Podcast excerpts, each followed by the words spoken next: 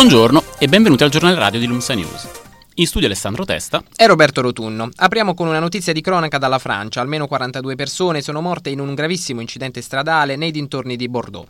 Un camion e un bus si sono scontrati frontalmente. La maggior parte delle vittime, riferiscono siti locali, sarebbero anziani che si trovavano sul pullman per un viaggio organizzato. Hanno perso la vita anche i conducenti dei mezzi. Sulla tragedia è intervenuto il presidente francese François Hollande, oggi in visita in Grecia. Il governo è totalmente mobilitato, ha detto il capo dello Stato, mentre il ministro dell'Interno si è subito recato recato sul posto dove sono impegnati circa 60 vigili del fuoco. Secondo le prime indiscrezioni il camion è sbandato in curva, entrando in collisione con il bus, tra le tre le persone rimaste indenni, cinque i feriti. Restiamo agli esteri con un'altra grave notizia che arriva dalla Nigeria. Un attentato all'alba ha provocato almeno 18 morti in una moschea di Maiduguri, nel nord-est del paese. Abbiamo sentito due esplosioni verso le 5, ha detto uno dei testimoni, che tuttavia ha specificato di aver visto un solo attentatore suicida. Si sospetta che la strage sia opera dei terroristi sunniti di Boko Haram. Intanto spunta il primo video dell'ISIS con minacce in ebraico ad Israele. Quanto sta accadendo, dice un miliziano citando la cosiddetta intifada dei coltelli, è solo l'inizio. La guerra vera non è ancora iniziata, stiamo arrivando. Veniamo in Italia, attesa per oggi o al massimo domani la trasmissione alle Camere della legge di stabilità, qualche giorno di ritardo rispetto al termine, tuttavia non perentorio, previsto per il 15 ottobre. Un rinvio che ha provocato comunque malumori tra le opposizioni già contrarie a diverse misure contenute nella manovra. Intanto prosegue la polemica con gli enti locali per il rischio di aumento delle tasse e ticket in otto regioni. Ieri le dimissioni di Sergio Camparino, presidente della conferenza Stato-Regioni. Il blocco dell'aumento delle imposte locali, ha chiarito il governo, varrà per per tutti, salvo per chi fa i conti con il piano di rientro. Lazio, Abruzzo, Campania, Molise, Sicilia, Calabria, Piemonte e Puglia potranno quindi decidere se agire sulle addizionali IRPEF e IRAP o sui ticket. Altre questioni da chiarire tra governo centrale e amministrazioni periferiche, la diminuzione del Fondo Sanitario Nazionale e il turnover degli statali. Per quanto riguarda i giochi, invece, il Premier Matteo Renzi ha chiarito che i punti scommessa si fermeranno a 15.000. E veniamo alla vicenda delle dimissioni del sindaco di Roma Ignazio Marino. Secondo i suoi più stretti collaboratori, il primo cittadino della capitale vorrebbe presentarsi in consiglio comunale per una verifica politica. Fredda la reazione del Partito Democratico, che non esclude di far dimettere i suoi 19 consiglieri, per arrivare comunque allo scioglimento e quindi alle elezioni anche in caso di un clamoroso ripensamento di Marino, che per legge, lo ricordiamo, ha tempo fino al 2 novembre per ritirare le dimissioni. Frenetici i prossimi giorni. Domenica mattina in programma una manifestazione a sostegno del sindaco in piazza del Campidoglio.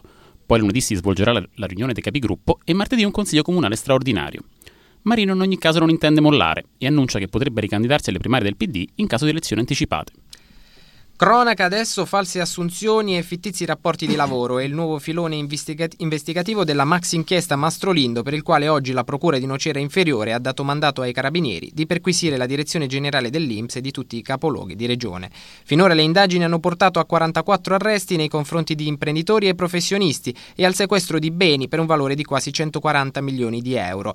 Tutto ruotava attorno ad aziende inesistenti nell'agro nocerino e sarnese e operanti nel settore terziario, instauravano falsi rapporti di lavoro con l'obiettivo di ottenere benefici previdenziali e assistenziali da parte dell'INPS. Restiamo in Campania, a San Giorgio a Cremano, vicino Napoli, sei amministratori e funzionari del comune sono stati arrestati dagli agenti della squadra mobile. Su mandato della procura i reati ipotizzati vanno dall'associazione per delinquere finalizzata alla concussione alla turbativa d'asta. Sono in corso anche perquisizioni disposte dagli inquirenti nell'abitazione del sindaco Giorgio Zinno, che risulterebbe destinatario di informazioni di garanzia assieme al suo predecessore assessore Mimmo Giorgiano. L'inchiesta conta in tutto 20 indagati ed è partita dalle rivelazioni di una cosiddetta gola profonda. La pagina dell'economia. Le borse europee aprono tutte in rialzo dopo le parole del presidente della Banca Centrale Europea Mario Draghi, che ha annunciato nuove misure anti-inflazione a dicembre, compreso un possibile rialzo dei tassi di interesse. La migliore è stata Francoforte con un più 1%, seguita da tutte le altre. Milano sta guadagnando al momento lo 0,6%. Intanto lo spread fra i titoli italiani e tedeschi è sceso sotto i 100 punti base, con alcuni BTP che per la prima volta hanno fatto registrare rendimenti addirittura negativi. Nella notte chiusura positiva per tutte le borse asiatiche, 2,1% per Tokyo, 1,4% per Hong Kong e 1% per Shanghai armi e gioielli sottoterra. La scoperta della polizia e carabinieri a Ceglie del Campo, Acquaviva delle Fonti e Bitritto in provincia di Bari. Sono venuti alla luce munizioni e oggetti di ingente valore nascosti dalla criminalità organizzata a qualche decina di centimetri di profondità, sotto grossi massi e avvolti in involucri di celofan. Recuperati una pistola calibro 9, un fucile calibro 12 e persino un lanciarazzi di fabbricazione russa. Perle e monili ritrovati sono frutto di probabilmente furti. E ora una buona notizia per l'ambiente che arriva da New York. Nella Grande Mela ci sono un milione di alberi in più rispetto al 2007. L'amministrazione di Bill de Blasio ha infatti raggiunto con due anni d'anticipo l'obiettivo fissato dall'allora sindaco Michael Bloomberg. Il milionesimo albero è stato piantato ieri nel Bronx, a pochi passi da dove era stato collocato il primo.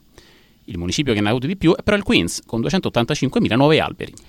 E chiudiamo con lo sport, serata agrodolce per le squadre italiane impegnate in Europa League. Sugli scudi Napoli e Lazio che vincono e mantengono il primo posto nei rispettivi gironi, sconfitta invece a sorpresa in casa la Fiorentina che non ripete in Europa il buon andamento nel campionato e precipita addirittura all'ultimo posto. Domani intanto torna la Serie A con tre anticipi Empoli-Genoa, Palermo-Inter e il derby emiliano Carpi-Bologna.